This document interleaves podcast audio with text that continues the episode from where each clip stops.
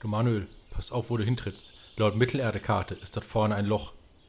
Ach Quatsch, laber keinen Blödsinn. Da ist kein Loch. Das hat der Orkschädel auch gesagt. Mittelerde-Karten. Immer aufpassen, wo man hintritt.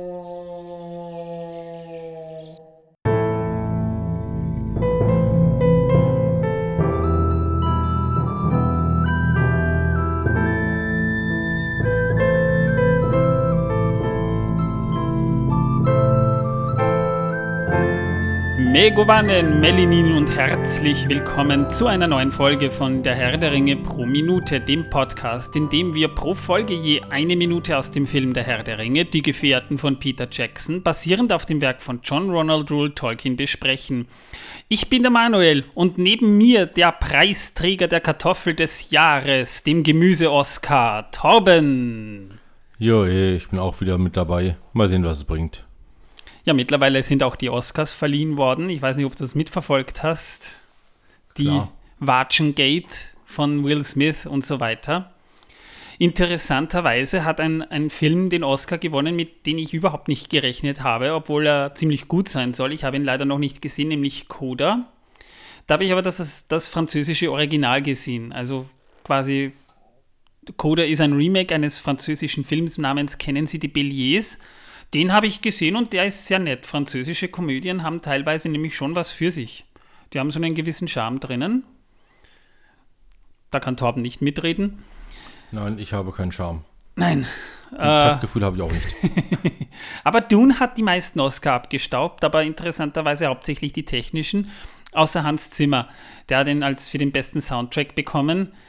Ich verstehe allerdings nicht warum. Also ich meine nicht, dass ich den Soundtrack schlecht finde, aber ich tue mir schwer mit dem Soundtrack. Das habe, ich habe immer so das Gefühl, als wäre es die äh, Hans Zimmer beim Komponieren vom Herr der Ringe irgendwie eingepennt auf dem Keyboard und dann schreit seine Frau zum Essen und reißt uns aus dieser meditativen Schockstarre dieses Films wieder hoch.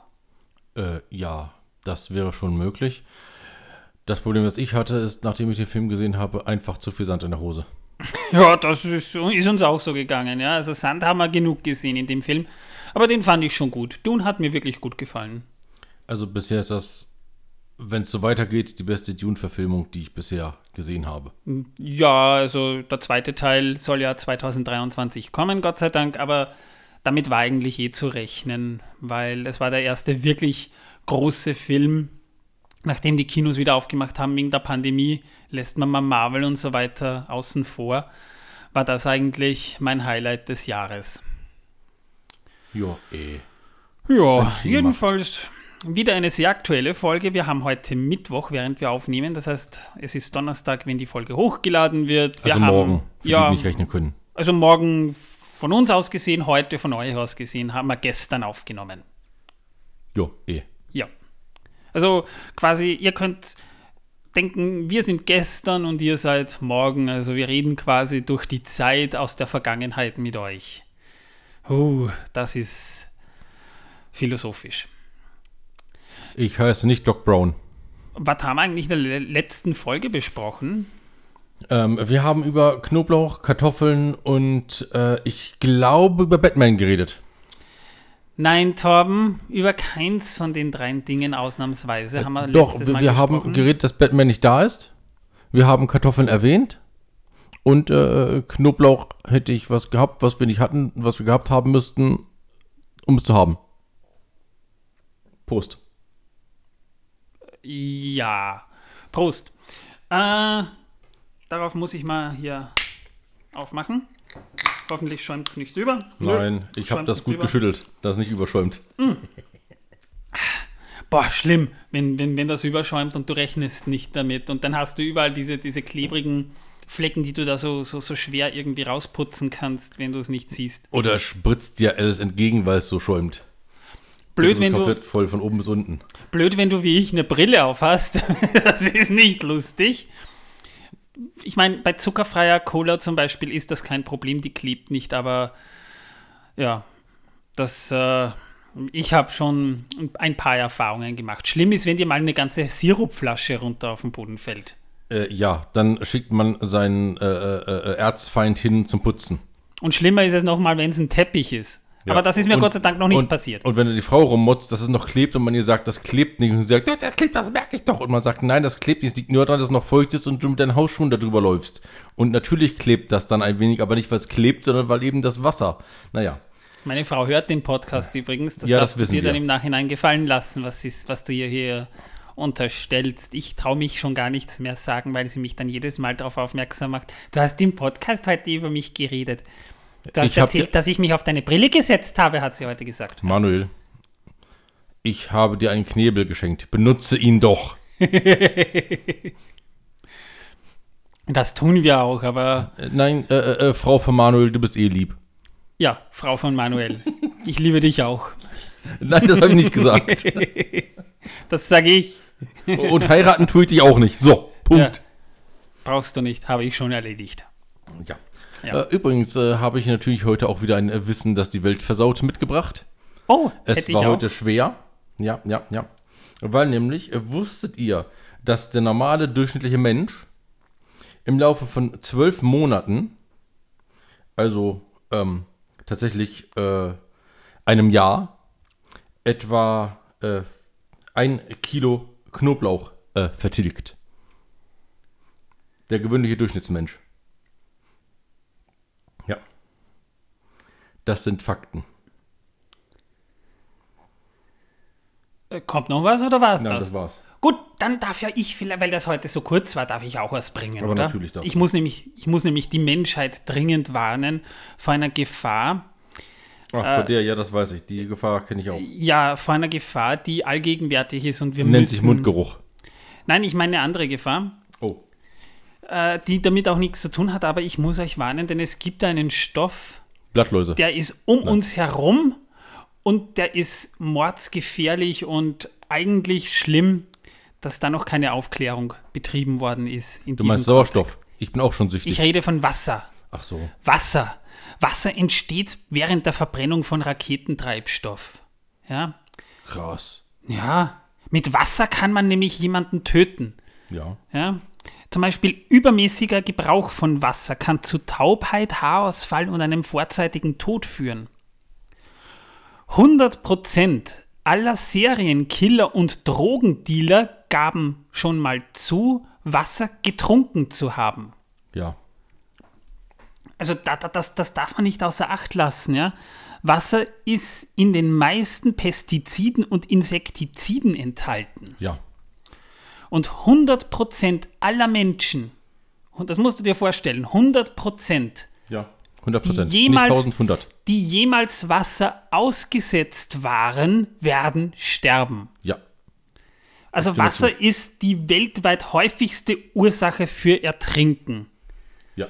Also passt auf, ja, denkt immer daran, wenn man dir irgendwas sagt, Wasser ist äh, wirklich eine, eine üble, üble und tödliche Sache. Und wisst ihr, was das Schlimmste ist? In Wasser lieben sich Fische. Und das äh, nehmen manche zu sich. Sogar, sogar, sogar in unseren heimischen, wenn, wenn ihr jetzt irgendwo zum Beispiel unterwegs seid und einen Kaffee oder einen Tee trinkt, da könnte Wasser drin sein. Scheiße. Ziemlich sicher ist da sogar Wasser drin. Oh Mann. Ja? Ich Also- würde das prüfen. Also ich gehe jetzt in den Supermarkt und kaufe nur noch Sirup ein. Sirup pur. Und das trinke ich dann auch pur. Und sogar da könnte Wasser drin sein. Und ich gehe dann hin und, äh, naja, wenn ich das nächste Mal das Haus verlassen möchte, äh, werde ich einfach die Feuerwehr anrufen, dass sie einen Kran bringen, dass sie mich rausheben können. in Sirup Damit ich wieder Sirup kaufen kann. Ja, aber die Feuerwehr, die Feuerwehr löscht damit sogar. Ja.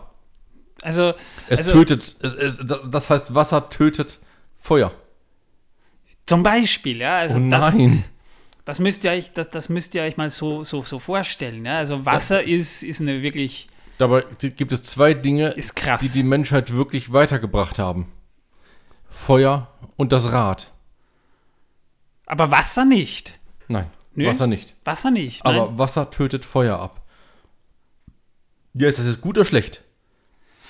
Äh, Ich bin verwirrt.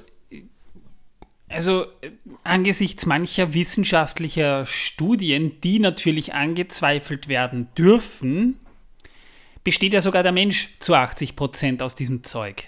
Um Also Himmels Willen. möglicherweise bist du gar nicht brennbar, Torben. Ja, das kann natürlich sein.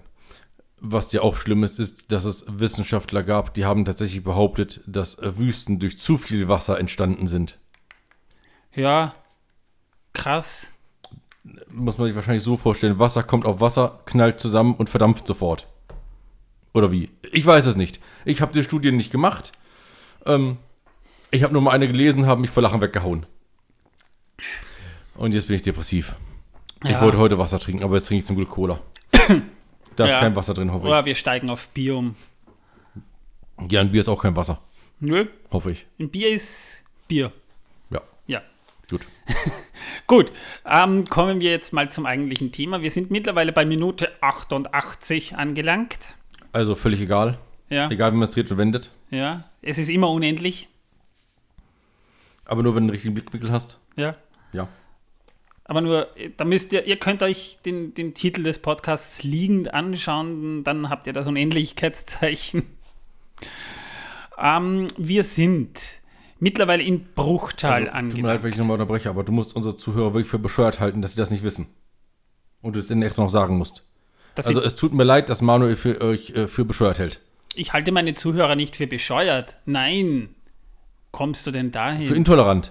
Nein, ich bin, ich, ich bin freundlich und gebe Hinweise, falls man es mal vergisst. Das kann schon mal passieren, dass Du man mal was meinst- vergisst. Du meinst wie bei mir mit der Rechtschreibung. Dass ich manchmal nicht weiß, wie man uns schreibt, ob mit T oder D. Ey, du Jungfrau-Nerd. Ach, scheiße, Mann. Klugscheißer mag niemand, Torben. Bittersüß und Außer auf Partys. magisch. Wenn ihr über den Herrn der Ringe klugscheißert, da mag man euch dann natürlich, ja. Also, da habt ihr auch heute wieder viel Stoff, über den ihr, über den ihr auf Partys reden könnt.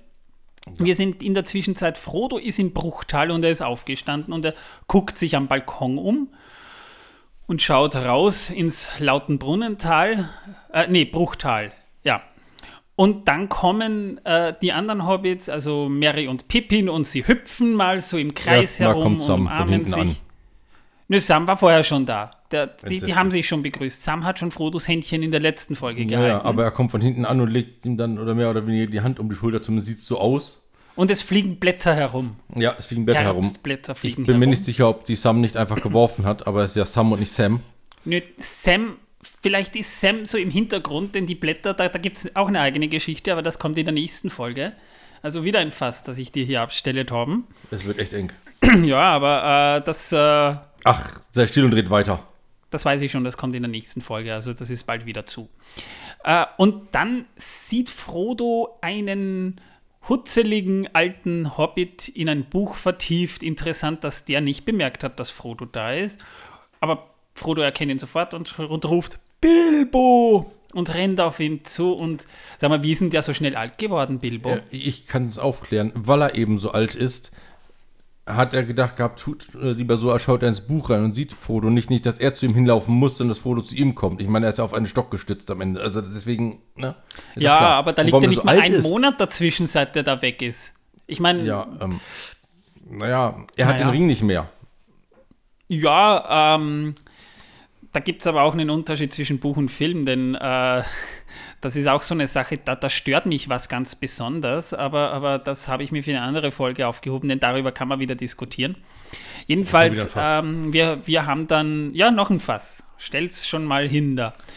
Und äh, er steht auf und sagt, Hallo Frodo, mein Junge. Und sie umarmen sich, ja, und daraufhin guckt sich dann Frodo das Buch von Bilbo an und liest natürlich auch laut vor, damit auch ganz klar ist, hin und wieder zurück, die Geschichte eines Hobbits von Bilbo Beutlin. Das haben wir am, Anfang des Films in der Extended Edition aber auch schon mitbekommen. Jedenfalls hat Bilbo in der Zwischenzeit weitergeschrieben und in einem Monat, wenn man bedenkt, er ist gewandert und dann irgendwann im Bruchtal angekommen, ist in der Zwischenzeit sehr rapide gealtert. Das ist eben sehr schnell gegangen, aber er hat das Buch zumindest schon mal so weit geschrieben, auch mit hübschen Illustrationen. Und äh, er guckt sich das an und sagt, "Ah, das ist so wundervoll. Ja? Und Bilbo sagt daraufhin, ich hatte ja eigentlich vorgehabt, die Wunder Düsterwalds nochmal zu erblicken, Seestadt zu besuchen und den einsamen Berg wiederzusehen. Und damit endet Minute 88. Äh, ja. Das ist natürlich auch so eine Geschichte, die ist im Buch ein bisschen differenzierter dargestellt oder anders dargestellt. Er war nämlich nach seinem Erwachen, also Frodo war nach seinem Erwachen nämlich zu einem Festessen eingeladen. Da gab es ein Festessen, das, heißt, er ist nicht gleich auf dem Balkon, da, da, da, lag er noch im Bett und Sam hat ihn dann, als die Glocke geläutet hat, zum, zur Tafel begleitet und dort begegnete er schon Leuten, die da waren. Zum Beispiel dem Zwerg Gloin, äh, über den wir dann auch später noch reden werden. Und äh, sie unterhalten sich über die Ereignisse im Zwergenreich Erebor. Dann begegnete er in der Halle des Feuers, über die wir in der letzten Folge schon gesprochen haben. Da begegnete er erst Bilbo. Und sie haben sich eben auch schön unterhalten. Und Bilbo hat die letzten 17 Jahre eben im Bruchtal verbracht. Wobei das stimmt nicht ganz. Die Geschichte ist nämlich die, er ist nach seinem Verschwinden ist er mal nach Bruchtal gegangen. Er wollte Abenteuer erleben, hat aber nicht viel erlebt, das hat er auch im Buch so erzählt, ja, und danach ist er mit ein paar Zwergen nochmal zum Erebor aufgebrochen, ist also zu seiner letzten großen Reise nochmal dorthin aufgebrochen, ein zweites Mal, und als er zurückkehrte, ging er aber nicht ins Auenland, sondern blieb dann in Bruchtal. Ja, in den 17 Jahren hatte er quasi doch etwas mehr Zeit. Und spannend ist, dass Tolkien da nicht beschrieben hat, dass Bilbo gealtert ist. Wollte ich jetzt nur, nur gesagt haben, das wird nicht beschrieben. Äh, das wird eigentlich nur so im Buch gezeigt, dass, dass er mal so innerhalb eines Monats ein paar Jahrzehnte gealtert ist und noch Zeit hatte, das Buch weiterzuschreiben. Das stört mich ein bisschen. Der, der, der Umstand stört mich ein bisschen. Vielleicht ist euch das auch schon aufgefallen als Zuschauer. Aber gut, darüber kann man, zu, kann man reden, ja. Jedenfalls, äh, wir haben ja dann das Buch und äh, im Grunde genommen erklärt Bilbo hier, wo er war. Wenn man den Hobbit noch nicht gesehen hat und zu dem Zeitpunkt, als der Herr der Ringe rauskam, gab es den Hobbit als Film in der Form ja noch nicht und gibt auch jetzt nicht unbedingt viele Leute, äh, unter den äh, Buchlesern, die den Hobbit zuerst gelesen haben und dann den Herrn der Ringe gelesen haben. Also viele kannten den Hobbit eigentlich noch gar nicht, weil Film. Ne? Drum ähm, ist da so viel Information in dieser einen Minute, über die wir da vielleicht mal reden sollten. Solltet ihr den Hobbit noch nicht gesehen haben oder solltet ihr den Hobbit gelesen haben und wollt trotzdem ein bisschen was wissen, was meint Bilbo eigentlich mit den Wundern des Düsterwalds, Seestadt und dem einsamen Berg? Ja, Düsterwald. Das ist ein großer Wald in Rovanion im Nordosten Mittelerdes. Da ist Bilbo gewesen. Dieser Wald erstreckt sich vom Anduin bis zum Island und vom Grauen Gebirge bis zu den Braunen Landen. Ist eigentlich das größte Waldgebiet auf der, auf der Karte von Tolkien. Der ist sogar noch größer als der Fangornwald. Im Norden fließt der Waldfluss durch den Wald, welcher im Grauen Gebirge entspringt und in den Langen See mündet. Der Waldfluss hat nur einen Nebenfluss, nämlich den verzauberten Fluss, welchen Bilbo und die Zwerge auf dem Weg zum Erebor überqueren.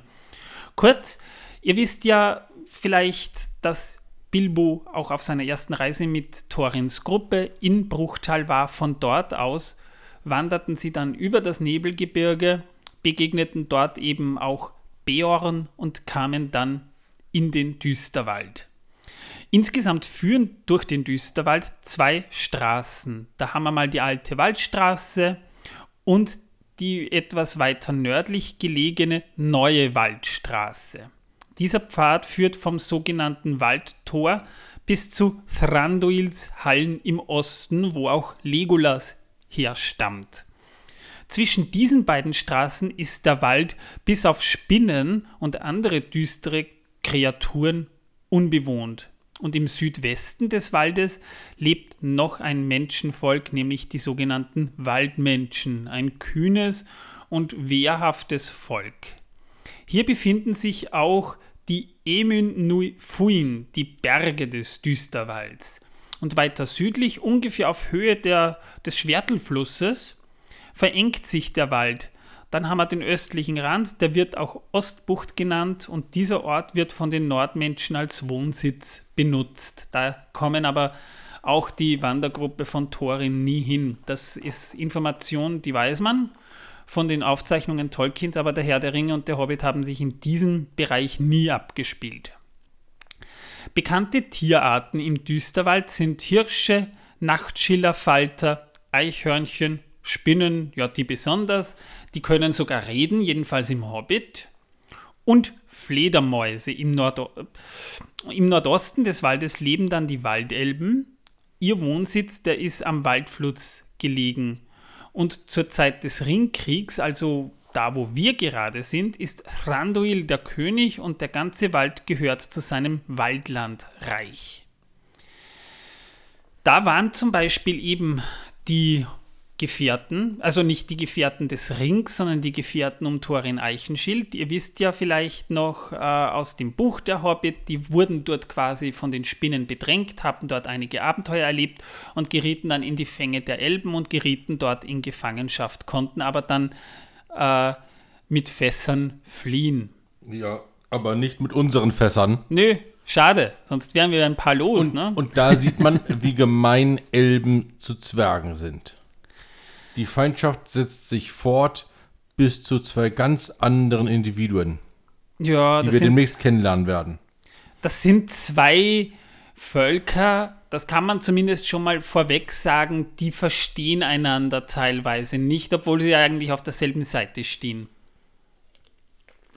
Ich glaube, die verstehen sich sehr gut und das ist das Problem an der Sache. Naja, sie wollen ungefähr dasselbe, aber leben einfach anders, ja. Also es ist ja auch bei uns oft so, dass gewisse Völker sich einfach nicht verstehen und deshalb eine gewisse Feindschaft besteht. Also das, das ist ja jetzt nichts, das bei den Menschen nicht auch vorkommt. Aber es gibt ja nicht nur das im Düsterwald, sondern es gibt auch den bösen Feind im Düsterwald, neben den Spinnen. Das ist aber sowieso ein ganz, ganz eigenes Kapitel, das liegt noch in ganz weiter Ferne. Bevor nämlich Sauron sich in Dol Guldur im Süden Düsterwalds niederließ, um das Jahr 1050 des dritten Zeitalters, nannten die Elben den großen Grünwald Erin Galen.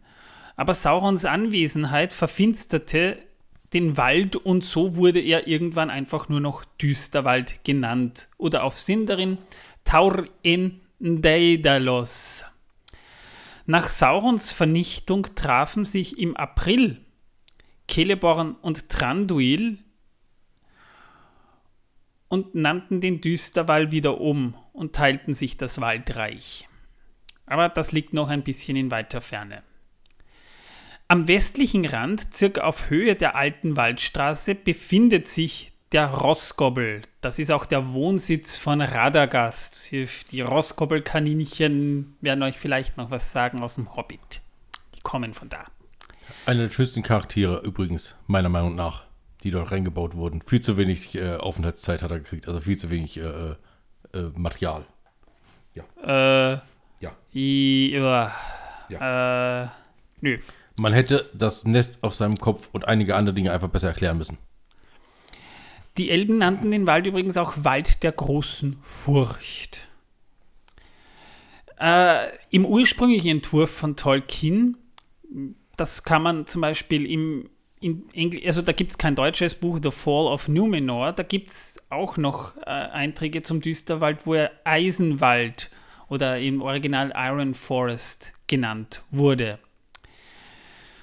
Ja, und der Düsterwald ist halt, findet halt auch Erwähnung. Er liegt nämlich auch so, wenn man den Anduin rechnet und ihr euch die Karte vielleicht anguckt, auf der, auf der, auf der westlichen Seite liegt nämlich Lothlorien und auf der anderen Seite fängt dann schon der Düsterwald an. Man kann von Lothlorien aus nämlich sogar Dol Guldur sehen.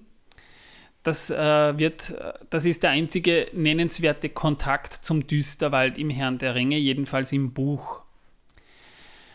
Ja, und Seestadt erwähnt Bilbo hier ja auch. Äh, Seestadt ist übrigens auch ein Stadtteil in Wien, ein relativ neuer, aber der hat damit nichts zu tun. Sondern da ist eine andere Stadt gemeint, nämlich Eskarot. Eskarot liegt im südwestlichen Teil des langen Sees, in dem eben der Waldfluss mündet. Und ähm, die Ortschaft liegt in einer ruhigeren oder recht ruhigen Bucht, die durch eine felsige Landzunge von der hereinströmenden Wassermasse des Waldflusses geschützt wird. Die Seestadt, die heißt deshalb Seestadt, weil sie auf hölzernen Pfeilen im Wasser erbaut worden ist, die man in den Seegrund getrieben hat. Ja. Da haben wir eine lange Holzbrücke und die verbindet die Stadt mit dem Seeufer, wo einige Hütten, Lagerhäuser und andere Gebäude stehen. Und auf den Holzstegen oberhalb der Wasserfläche, da stehen dann die Häuser der Seestädter. Also gibt es eigentlich ein paar interessante Beispiele, wo man das auch bei uns gemacht hat, aber eher so am, am, am Meer, zum Beispiel Tikal in, in, in Südamerika zum Beispiel. Ja. Also das hat man auch teilweise ins Wasser reingebaut. Ich sehe nur die Sinnhaftigkeit dahinter nicht. Nicht so ganz, außer dass es vielleicht äh, Wohnraumgewinnung ist. Aber vielleicht ist der Grund, auf dem der See liegt, vielleicht ein bisschen hart, dass man da nicht wirklich bauen kann. Keine Ahnung. Torben sagt auch nichts. Na, woher soll ich das denn wissen? In der Mitte dieses Ortes, da befindet sich der Marktplatz. Gibt es auch ein paar schöne Zeichnungen im historischen Atlas von Mittelerde von Carolyn Winstead. Eine Kreisfläche ruhigen Wassers zu den Treppen und Leitern und das Marktwasser, das ist durch einen Tunnel mit dem See verbunden. Um den Markt herum gruppieren sich die größeren Stadthäuser. Äh, das herausragendste Gebäude ist die große Halle und zum See hin liegt die Stadthalle. Das ist der Sitz des Meisters von Eskarot und der Stadtväter. Also der Bürgermeister, kann man sagen. Also die haben einen Bürgermeister und der hat quasi so die, die, die Herrschaft über Eskarot. Da hat auch Bilbo mit den Zwergen Erfahrungen mit dem Bürgermeister gemacht. Das wird im Film sehr, sehr ausschweifend beschrieben im Buch. Findet es Erwähnung und es ist so ein Nebenhandlungsstrang, der in, innerhalb eines Kapitels eigentlich abgefrühstückt wird.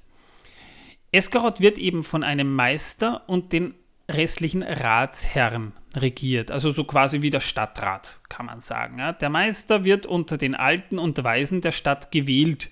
Das heißt, das wird wahrscheinlich eher so ein bisschen ein parlamentarisches System sein, wo aber wahrscheinlich nicht unbedingt demokratisch gewählt wird, sondern eben unter den Stadträten wird dann der Bürgermeister oder der Meister gewählt. Übrigens äh, ist diese Wahl, wie man bestimmt in dem Film gemerkt hat und auch im Buch, äh, nicht immer die beste. Ja. naja, ist ja auch bei uns so. Ich sage nur, wer zahlt, schafft an. Ne? Also je besser die Inserate sind, die man kauft, umso bessere Chancen hat man gewählt zu werden. Ja? Man muss nur im richtigen Licht dargestellt werden. Also Politik ist teilweise schon ein sehr korruptes Geschäft. Äh, ja, teilweise also, würde ich sagen. Das Amt hat vermutlich oft ein Händler inne, denn kriegerische Menschen werden als Stadtmeister dort nicht geduldet. Also man merkt es auch, das ist eher ein Händlervolk. Die ja, sind. Also Intriganten. Ja. Dem Volk ist es zwar vergönnt, einen Meister abzusetzen, sollte dieser Fehlentscheidungen treffen, aber wer weiß, wie oft das passiert, ja. Ja, ähm.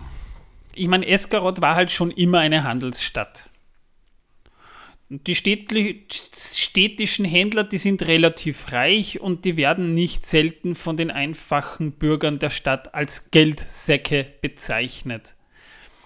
Ähm, Im frühen dritten Zeitalter handelte die Stadt mit Tal, das relativ nebenan lag, die Menschenstadt Tal und den Zwergen des nahen Erebor, den Elben unter König Thranduil und den Landen südlich des Langen Sees, vermutlich Dorvinion, aber da ist nicht sonderlich viel darüber bekannt. Ja.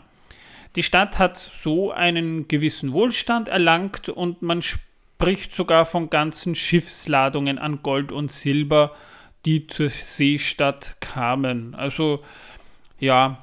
Dafür sieht er aber schon ganz schön äh, heruntergekommen aus. Naja, wenn du dir denkst, guck dir mal Venedig an, äh, was ja auch immer ein, vor allem ein Handelsposten war.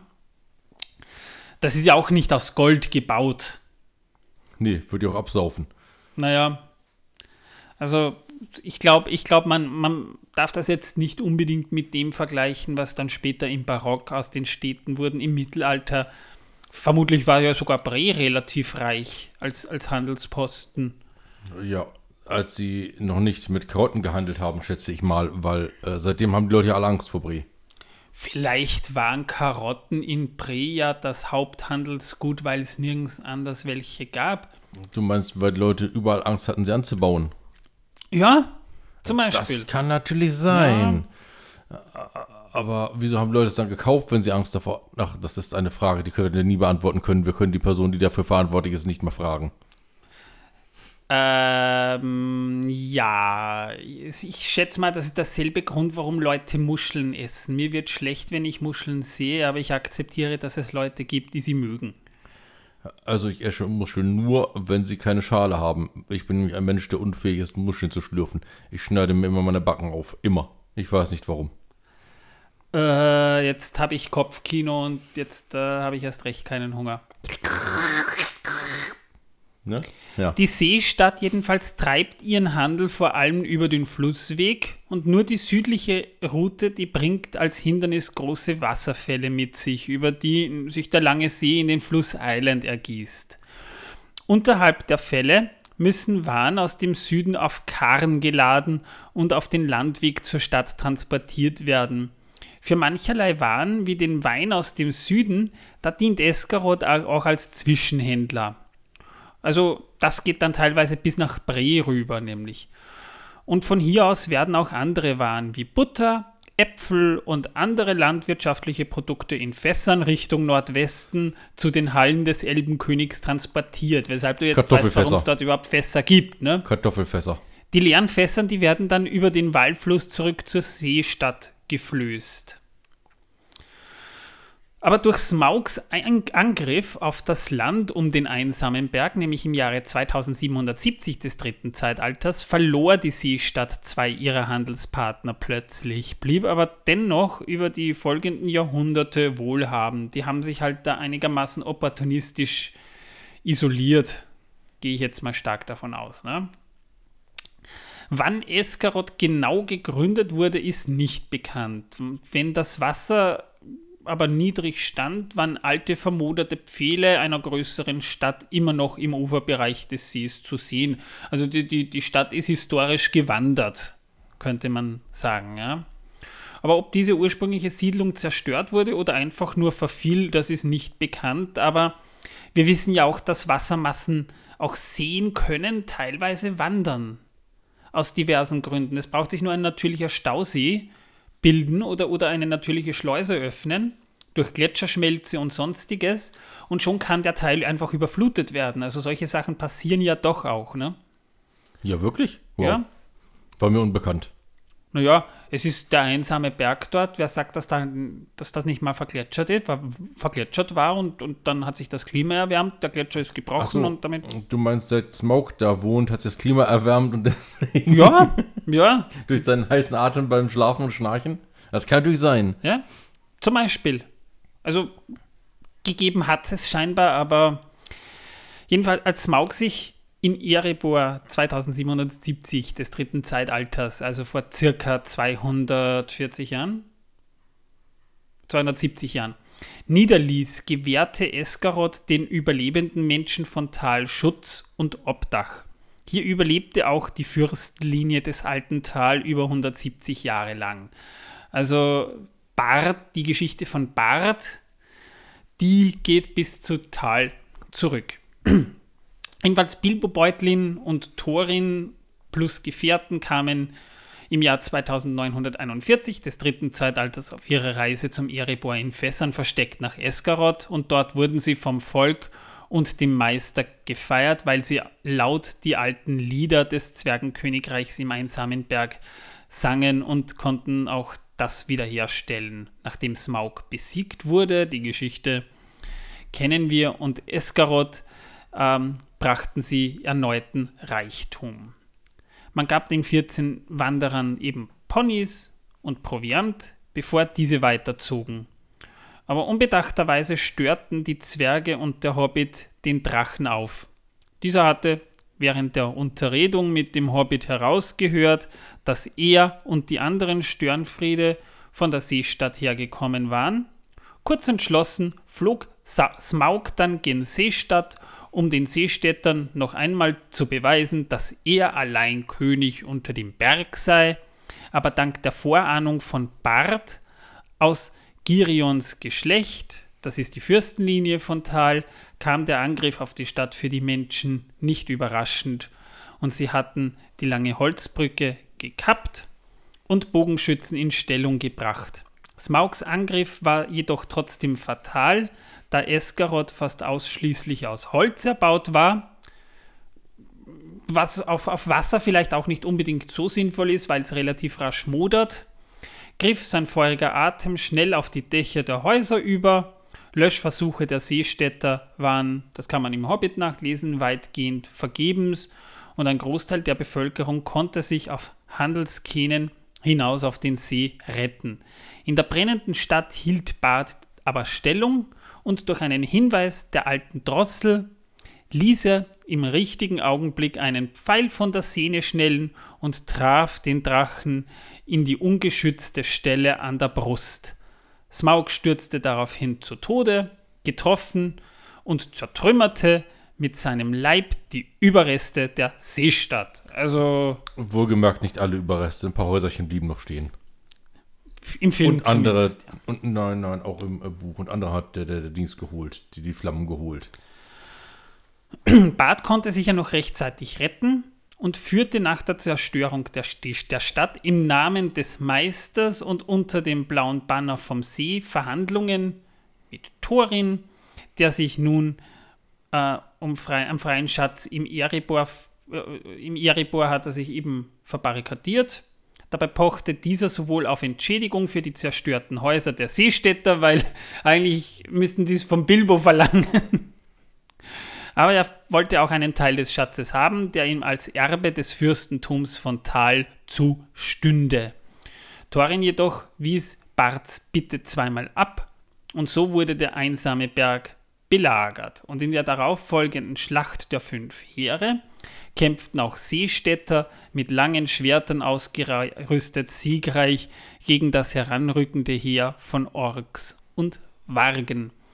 Schließlich wurde Esgaroth großzügiger und schöner wieder aufgebaut, nachdem das Ganze vorbei war. Und mittlerweile zur Zeit des Herrn der Ringen, Ringe blüht das oder, oder wächst und gedeiht das Ganze dort wieder. Tal gibt es wieder. Aber man hat die Stadt diesmal etwas weiter nach Norden verlagert, also höher das Ufer hinauf. Also tatsächlich eine Stadt, die wandert. Tal gibt es mittlerweile auch wieder und damit ist quasi die Ordnung von, von vor Smaugs Zeiten dort wieder hergestellt. Bis auf die Klimaerwärmung. Das dauert noch ein paar Jahrhunderte. Ja, das kennen wir ja. Ne? Schnell geht schnell, geht schnell aufwärts, braucht länger, bis es wieder abwärts geht, ja. Genau. Außer man zündet ein paar Atombomben, dann haben wir nuklearen Winter. Achso, ich dachte, außer man hat einen Ballrock, der durch die Gegend schweift. Da wird es da brauchst du ein paar, weil in unmittelbarer Nähe des Ballrocks wird es vielleicht auch ein bisschen warm. Ja, das meinte ich ja, äh, dass man viele hat von denen, die über äh, Mittelerde wandern und überall das Klima erwärmen, sodass man irgendwann denkt, dort ist es kühl statt warm. Ja. Könnte vielleicht sogar schneller gehen. Wer weiß das schon. Müssen ich wir bin mal kein. Klimaexperte. Wir könnten ja mal einen dazu befragen. Was halten Sie davon, wenn Ballrocks über die Erde marschieren und das Klima erwärmen? Ja, da kommt dann wieder der Spruch zutage, über den ich irgendwann mal reden möchte. Mit den Zwergen ist der Heizkörper durchgegangen. Äh, ja. Ja. Hätten sie besser Ketten gehabt. Aber der einsame Berg wird ja von Bilbo in dieser Minute auch noch erwähnt, ja. Der Erebor. Also Erebor ist Sinderin für der einsame Berg und wurde 1999 von den Zwergen bewohnt und in ein Zwergenreich umgewandelt. Man verließ es aber wieder 2210, drittes Zeitalter, nur um es 2590 wieder zu besiedeln, aber 2770 wurde es durch Smaug erobert und 2941, kurz vor der Schlacht der Fünf Heere, wieder in Besitz genommen. Also irgendwie, das ist so ein Zyklus, die kommen mal, dann sind sie wieder Okay, weg, dann ja. kommen sie, dann sind sie wieder weg und äh, dann kommen sie wieder und dann sind sie wieder weg. Der einsame Berg nun liegt nordöstlich des Düsterwaldes und 20 Meilen nördlich des Langen Sees und der dazugehörigen Stadt Eskarot. Am Fuße des Berges liegt oder, oder lag, ne, eigentlich liegt die wiedererrichtete Stadt Tal und im Berg befindet sich die Quelle des Flusses Island. Im Erebor befand sich oder befindet sich ein Zwergenkönigreich, das von Thrain dem Ersten, dem ersten König unter dem Berg, gegründet worden war, nachdem er mit seinem Volk aus Khazad-dûm fliehen musste. Also das ist sozusagen das Nachfolgekönigreich, kann man sagen. Aber bald verlegten die Könige aus Durins Haus ihren Sitz in das graue Gebirge. Troer, der 2590 des dritten Zeitalters zum Erebor zurückkehrte, erlangte dort aber dann schließlich großen Reichtum, der später dem Drachen Smaug anlockte. Smaug tötete alle Zwerge, die er finden konnte, und bettete sich schließlich auf einem Haufen des Zwergenreichtums in der untersten Halle. Ich habe da nur eine Frage zu. Woher wusste Smaug von dem ganzen Reichtum dort? Naja, also wenn Hat das dort, gerochen? wenn dort viele Zwerge hausen, werden die wahrscheinlich nicht am Hungertuch nagen, schätze ich mal. Also die, die sind ja nicht blöd, die, die, die Drachen. Ja? Also ist ja, ist ja mit einem Taschendieb auch so. Man sucht sich eben reiche Gegenden, um die Leute zu erleichtern. Also Smaug wird sich gedacht haben, ey, die sehen gut, gut ernährt aus, die, die, da ist nicht nur gutes Futter, da ist auch sicher viel Gold dabei. Na, da haben wir hier in, äh, bei uns im Bezirk kein Problem mit Taschendieben. Ja, obwohl das nicht die feinste Gegend ist, ne? Ich sag ja, wir haben kein Problem mit Taschendieben. Nö. Jedenfalls Bilbo, Beutlin, Thorin Eichenschild und ihre Gefährten machten sich damals im Jahr 2941, wir haben ja schon darüber ein paar Mal gesprochen, auf den Weg zum Erebor, um Smaug von dort zu vertreiben. Zwar waren sie damit erfolgreich und Smaug wurde ja auch getötet, das haben wir ja gerade schon besprochen, aber kam es im Herbst dieses Jahres zur Schlacht der fünf Heere. In dieser Schlacht mussten Zwerge aus den Eisenbergen, Elben aus dem Düsterwald und Menschen aus Esgaroth und Tal den Erebor gegen eine Armee aus Orks und Wagen verteidigen. Thorin, der als rechtmäßiger Besitzer der Reichtümer Erebors galt, weil er ja auch der Erbe des Königs war, war er sein Sohn und auch das Königamt antreten sollte, kam aber in dieser Schlacht ums Leben und somit wurde das Königreich von Dain Eisenfuß neu gegründet. Das war sozusagen der König der Eisenberge und rechtmäßiger Verwandter. Während des Ringkriegs wurde der Erebor von Ostlingen belagert, die aber nach dem Fall Saurons später auch besiegt werden konnten. Das ist so ein ganz, ganz klarer Nebenschauplatz, der nur in den Anhängen erwähnt wird. Das findet im Herrn der Ringe überhaupt keine Erwähnung. Der Erebor hatte sich zu dieser Zeit sehr verändert. Die unterirdischen Bogengänge und die Hallen wurden von Säulen gestützt, die von den Zwergen wie Bäume aus Stein gefertigt worden waren und an den Hängen waren Terrassen und hohe Türme angelegt worden. Also man hat ordentlich ausgebaut seit Smaugs Fall. Aber in der Schlacht von Tal, die eben neben den Ereignissen des Herrn der Ringe stattfanden, wurde Dain getötet und damit übernahm sein Sohn Thorin der Dritte das Amt des Königs unter dem Berg. Nun ist natürlich die Frage, wie kamen damals die Zwerge auf der Suche nach dem Schatz und Smaug zum einsamen Berg? Das war eine sogenannte Hintertür. Die konnten ja nicht vorne rein, mussten sie hinten rein oder durch eine Geheimtür. Die Hintertür, das ist ein geheimer Eingang zu den Hallen in Erebor.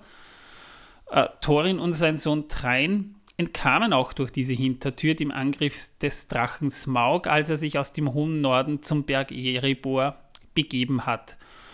Äh, Thorin und seine Gefährten gelangten später ebenfalls durch diese Hintertür wieder in die Hallen. Das ist weniger aufwendig, als man es im Film sieht. Da war natürlich auch die Frage, wie man das findet, aber das war nicht so dramatisch wie im Film gestaltet. Smaug aber zerstörte diese Tür, da er von Bilbo gereizt wurde und der Gruppe wollte er den Ausweg versperren. Die Hintertür war aus Stein und fügte sich unsichtbar und makellos in die Felswand ein. In sowas sind die Zwerge ziemlich gut. Erst als die Drossel schlug und der letzte Sonnenstrahl oder das letzte Licht während des Sonnenuntergangs des Durinstages, das ist der letzte äh, Tag im Herbst, glaube ich, darauf schien, löste sich ein Gesteinsplättchen und ein Schlüssel konnte in die Lücke gesteckt werden. Daraufhin konnte die Tür nach innen geöffnet werden, aber war dafür eine Menge Kraft und Anstrengung der Zwerge nötig. Und Bilbo hat auch mitgeholfen. Hinter dieser Tür ist ein nachtschwarzer Tunnel gewesen oder war, die ist jetzt strittig, ob es den noch gibt, aber er war nicht sehr hoch oder breit zog sich aber dafür ziemlich weit in den Berg hinein, bis in die unterste Halle, weshalb der Gang sich auch leicht abwärts neigte. War also quasi eine schöne Abkürzung in die Mitte rein. Die Karte und der Schlüssel, die es erst ermöglichten, die Geheimtür zu finden, die wurden ungefähr im Jahr 2850 des dritten Zeitalters von Gandalf gefunden. Und als er sich in diesem Jahr nach Dol Guldur begab, um den Schatten im Düsterwald auf den Grund zu gehen, also vor den Ereignissen des Hobbits war das schon circa 89 Jahre, traf er dort in den Bergwerken auf Thrain, dem Zweiten, der dort gefangen gehalten wurde. Das heißt, das hat sich nicht zu demselben Zeitpunkt ereignet wie die Ereignisse im Hobbit, wie es uns im Film weiß gemacht wurde. Das fand früher statt und sterbend vertraute er Gandalf die Karte und den Schlüssel an, der an seinen Sohn Thorin übergeben werden sollte. Also so ist Gandalf eigentlich in den Besitz der Gegenstände gekommen. So, damit haben wir mal ein bisschen Geografie. Für Regisseur Peter Jackson war der Abschnitt in Bruchtal, wo wir jetzt sind, das sind seine eigenen Worte, der schwierigste gewesen in Bezug auf das Drehbuch, denn hier musste einerseits neben dem friedlichsten Ort auf Erden auch das Gefühl vermittelt werden, dass für Frodo die Reise eigentlich zu Ende sein könnte. Und jeder auch damit rechnen sollte, so jetzt hier, Frodo hat seinen Auftrag erfüllt, er ist da, auch wenn es nicht so ist. Film vorbei. Ja. Genau, Film vorbei. Gut, sagen wir mal 88 Minu Minuten, das ist für einen kurzen Film eine ordentliche Laufzeit. Für den Herr der Ringe, für einen der, der Herr der Ringe Teile nicht mal die Hälfte. Also wir sind noch nicht mal bei der Hälfte angelangt. Ähm, was mir an dieser Passage in dieser Minute sehr gut gefällt, das ist ja irgendwie der Soundtrack von Howard Shaw. Also nicht von Hans Zimmer, wie euch die vier Flitzpiepen weiß machen wollten. Nein, das ist Howard Shaw. Und der Soundtrack, der erzählt hier wieder so eine schöne Geschichte nebenbei. Also wir hören mal hier das Rivendell-Thema. Und als Frodo Bilbo erblickt, verändert sich das Ganze zu einer schönen Version des Auenland-Themas. Und da kommt so ein das soll so ein bisschen auch ein Stück Heimweh und ein Stück Heimat vermitteln. Und ja, äh, Manuel, aber, aber nenn doch diese vier Flitzpiepen nicht immer Flitzpiepen. Das hast du gesagt. Ich ja, ich darf das, das auch. Achso. Aber im Ernst, die konnten nichts dafür. Dann nenne ich sie halt unsere vier Expertinnen. Den Rat der Weisen. Ja, dass man weise ist, heißt nicht, dass man auch gleichzeitig über Intelligenz verfügt. Das ist wahr. Krass krass war. Auf jeden Fall. Und bei diesem Rivendell-Thema, wo wir hier diesen, diesen Chor im Hintergrund haben, dieses da wird auch wieder was gesungen auf Sindarin. Der Text lautet, äh, ich hoffe, ich spreche das jetzt richtig auf, aus, Nefer, si Nefer, Aeron, a Elbereth, Gilthoniel, Silveren, Penna, Miriel, a Elbereth, Gilthoniel. Das heißt übersetzt, jenseits des Meeres, hier jenseits des großen Meeres, o Elbereth, Sternenzünderin, wie leuchtende Juwelen ragen sie schräg nach unten, o Elbereth, Sternenzünderin. Ja, weil da wird ja von Varda gesungen. Ne? Also Elbereth, das habe ich ja auch schon mal an anderer Stelle erwähnt, wo auch von Elbereth ge gesungen wird. Das ist auch so ein ähnlicher Text wie der, den die Elben, äh, die Waldelben da im, im Auenland, vielleicht erinnert ihr euch noch, gesungen haben. Also das ist auch ein Teil einer, einer Gedichtpassage, die man auch im Herrn der Ringe in diesem Kapitel viele Begegnungen findet, wo sie da auf Elbisch mal singen. Das ist eine Passage, die hört äh, Frodo im Herausgehen und ich glaube sogar, das singt Arwen im, im Buch, wenn ich mich jetzt noch recht erinnere. Korrigiert mich, wenn ich falsch liege, aber ich bin mir ziemlich sicher, das ist Arwen. Wir können nicht alles wissen. Ja, wir bemühen uns drum. Ich habe eigentlich und das Kapitel erst gelesen und da meine ich schon, dass es Arwen gesungen hat, ja. Das nächste Problem ist ja, ähm, wir merken manchmal erst, wenn wir den Podcast machen, dass es dort etwas gibt, das wir zwar recherchiert und haben und wussten, aber uns jetzt gerade in dem Moment entfallen ist. Das ist so wie bei einer Prüfung. Man sitzt da, man kennt die Antwort, aber sie fällt einem einfach nicht ein. Ja, so läuft das hier. Nö, ich Doch. bin mir ziemlich sicher, dass es Arwen ist. Ja, ziemlich sicher, nicht 100% sicher. Ich bin mir zu 99,9% sicher. Das ist in Ordnung. Ja. Also, äh, wir könnt, falls ihr das Kapitel gerade zur Hand habt und, und lest, ihr könnt mich ja gerne korrigieren, habe ich überhaupt kein Problem damit, aber ich bin mir ziemlich sicher. Also bei einer, wäre das jetzt die, die 1 Million Euro Frage bei, der, bei, bei Wer wird Millionär? Oder wie sie in Österreich hat, der Millionenshow. Ich würde sagen, Arwen hat es gesungen. Ich würde es riskieren. Okay. Ja. Gut, da wären wir mit dieser Minute jetzt eigentlich auch schon durch. Mehr gibt es da nicht zu sagen, aber das hat ja sowieso gereicht. Und Torben hat eine Ankündigung zu machen. Jo, eh. Was kündige ich denn an? Ach, genau. Ich kündige etwas an. Äh, wir haben heute Cola getrunken und ich kündige an, ich habe heute ein T-Shirt an, ein schwarzes. Ähm, da sind die Ring, die Ringschrift außenrum um das Gesicht von äh, unserem besten ähm, Feind äh, Sauron. Ich dachte schon Batman. In Rüstung. Nein, Batman ist heute nicht da, deswegen haben wir nur einen Zuhörer und deswegen ist eh alles egal. Äh, Grüße gehen raus an Batman. Batman, wir grüßen dich. Und Frau auch und Kind auch. Wie? Batman hat Frau und Kind? Unser Batman schon. Achso, unserer, ja, ja, natürlich, Unser aber Batman der andere Batman nicht. Ja, ja, ja, ja Nö, natürlich. Da, also der hat ein Kind. Der, ja, der hat Kinder gekauft. Nö, Batman hat ein Kind. Er hat einen Sohn mit Talia Al Ghul. Ach, echt? Ja, Damien. Aber doch erst später.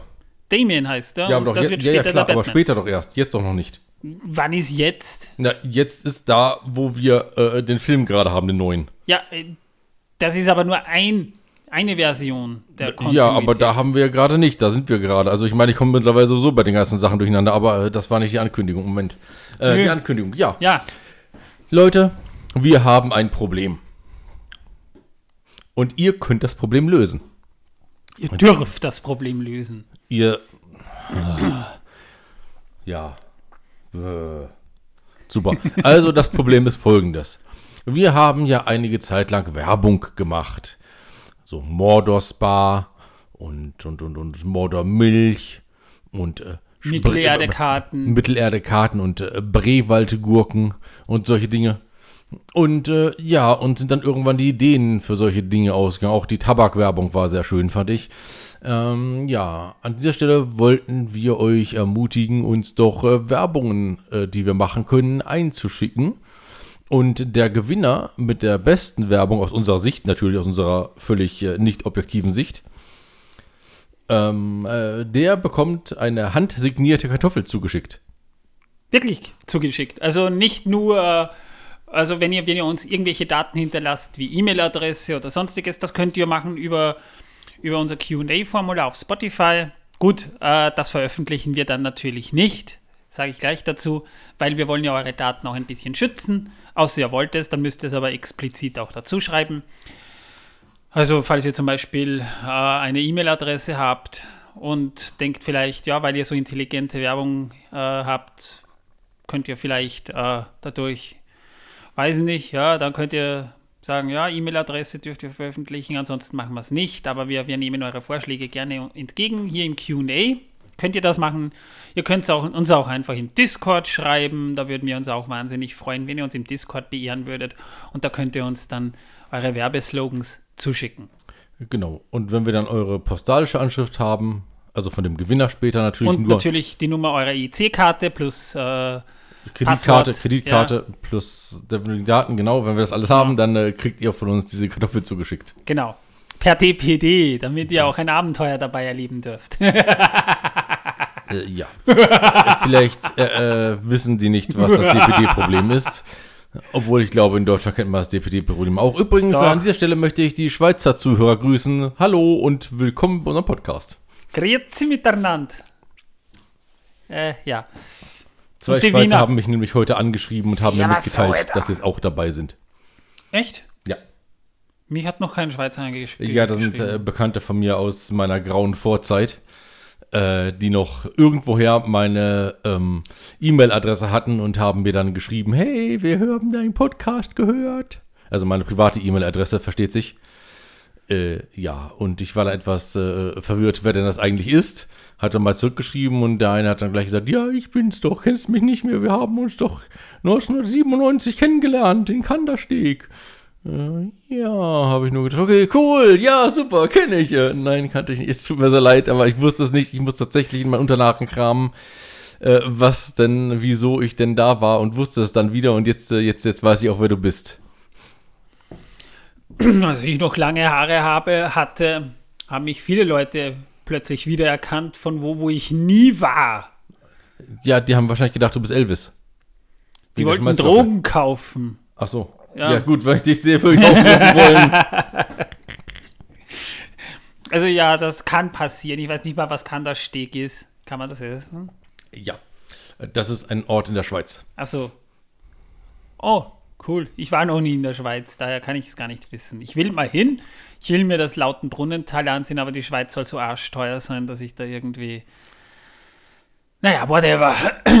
Schön für die Schweizer, wenn es da gut leben könnt, können, tun, tut, Dings. Whatever. Ja, und nachdem wir die ganzen Beleidigungen und äh, Verschmähungen an die Schweiz, äh, Schweiz losgeworden sind, ähm, Wieder ein paar Zuhörer weniger. von dem einen, den wir hatten, ist jetzt nur noch ein Drittel da. Ähm, ja, äh, kann ich nur sagen, wie gesagt, schaut auf unserem Discord vorbei. Wir reden gern mit euch. Ob ihr danach noch gern mit uns redet, ist die andere Sache. Aber wir tun es. Und äh, wie ihr sicherlich schon gemerkt habt, haben wir mittlerweile auch die Möglichkeit, dass man unseren Spot, äh, Podcast äh, spationiert. Oh je. Jetzt fängt's an. Sportioniert, ja. Ja, portioniert, nein, Übrigens, äh, abonniert. 5% hören uns aus der Schweiz zu. 5% unserer Hörer sind aus der Schweiz. Sehr schön, hervorragend. Also ich weiß nur von zweien. Ähm, Das werden sie wahrscheinlich eh sein. ja, das kann natürlich sein. Ja, äh, jedenfalls, äh, unseren Podcast kann man nun auch äh, abonnieren, um uns ein wenig zu unterstützen. Äh, die Anschaffung unserer Gerätschaften und so weiter, die wir hatten, äh, rückwirkend zu äh, tilgen und auf ein Nullbudget zu kommen. Und dann, wenn wir das geschafft haben, Gut davon zu leben. Können wir Urlaub machen, irgendwo in Kandersteg oder Kuckeruku. Habe ich eigentlich sagen wollen, werden wir zusammen in die Schweiz ziehen. Aber nur wir zwei. Unsere Ja, bleiben unsere. Frau bleibt hier. Wie es sich gehört. Jawohl. Ja, also äh, da könnt ihr uns abonnieren und ein bisschen unterstützen. Demnächst auch Steady. Für alle, die sich da mit Spotify ein bisschen schwer tun, gibt es demnächst dann auch Steady, wo wir dann auch gucken werden, dass wir nochmal zusätzlichen Inhalt machen. Also wir arbeiten schon dran. Müssen wir halt, müsst halt ein bisschen, bisschen Geduld haben. Wir sind nebenbei berufstätig. Und ähm, ja, ihr könnt euch vorstellen, wenn, würden wir das Vollzeit machen, würden wir ja den ganzen Tag nichts anderes machen, aber so machen wir das nur nebenbei. Momentan immer noch als Hobby. Wir haben ja keinen Gewinn davon. Aber wir, es wäre schön, wenn ihr uns unterstützen könntet, damit wir, äh, ich meine, ihr merkt es ja vielleicht, ja, wir haben ja nicht so schlechte Mikrofone, die haben ja auch gekostet und ich habe mir jetzt auch einen, einen MacBook Pro zugelegt. Natürlich auch für private Nutzung, aber es ist einfach ein saugeiles Gerät, wenn man damit Content erschaffen will. Ja, also es ist wäre toll, wenn man da ein bisschen was für unsere Mühen bekommt. Außerdem möchte ich meine Yacht kaufen, äh, die ich dann in der Schweiz auf einen Berg stelle und in der Ja. ich dort wohnen kann.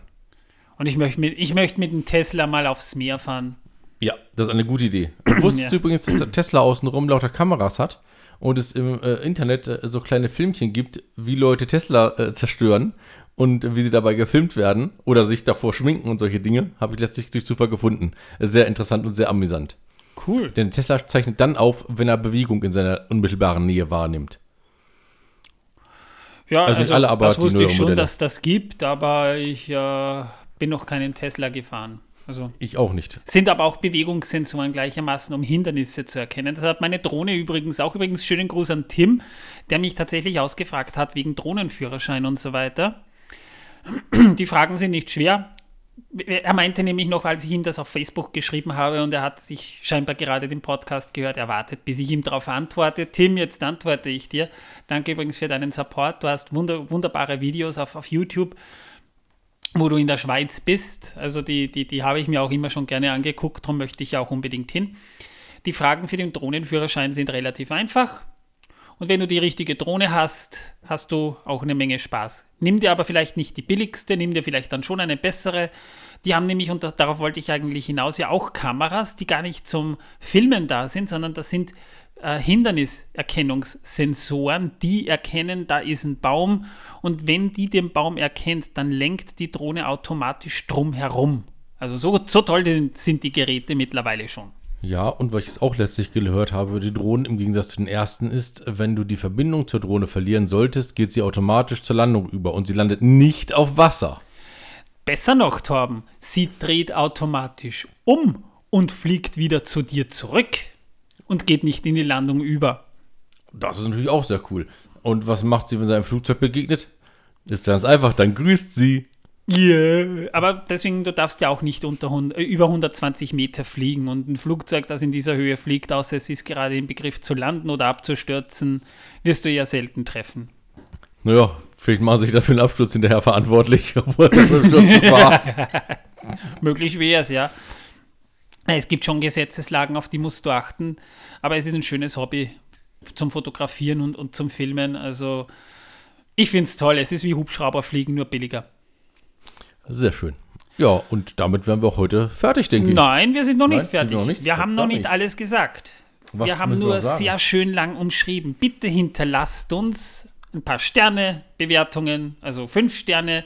Sowieso, dafür bete ich dann morgen im Martal, also so eine Art Mini-Kapelle, ein Vater unser für jeden von euch, der uns fünf Sterne gibt.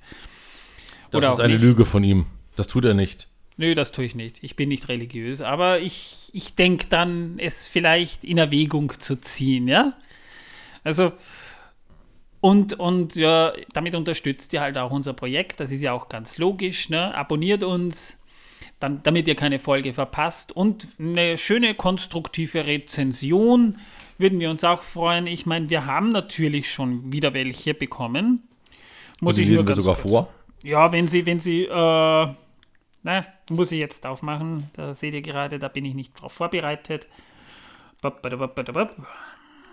Das muss ich über das Smartphone machen, weil PC ist gerade at work. Und die, die neueste Rezension heißt Voll toll von Jojo Rosine via Apple Podcast. Rosine, oh. ich finde euren Podcast richtig gut gemacht. Macht bitte so weiter. Eine konstruktive Kritik war das jetzt nicht, aber zumindest ein nettes Lob. Vielen Es- Dank. Ja, also da sagen wir natürlich auch Danke und das lesen wir auch gerne vor. Freut mich, dass es dir gefällt, Rosine. Ich hasse Rosinen. Ich hoffe, das weißt du. Wahrscheinlich hast du diesen, diesen Namen genau deshalb gewählt. Ne? Ähm, ja, also wir machen auf jeden Fall weiter. Zumindest haben wir vor, weiterzumachen. Ja, und ich glaube, jetzt haben wir alles durch. Ja, falls wir irgendwas vergessen haben, schlag Torben oder, oder sagt's mir und ich schlag für euch Torben. Meldet euch bei Batman, der wird's richten. Ja. Er hat einen Allzweckgürtel. Mit Haifischspray. Ja. Und eine Rechtschreibkorrektur eingebaut, ja. Zumindest seine Frau, die hat mich schon mal korrigiert. Also das ist sozusagen Batmans Allzweckkürtel ist seine Ehefrau. Übrigens, schönen Gruß. Hatten wir vorhin schon, aber das macht nichts. Wir können oft, nicht oft genug grüßen. Also, wir grüßen alle Zuhörer. Vielen Dank, dass ihr zuhört. Und tschüss. Bis zum nächsten Mal. Ciao.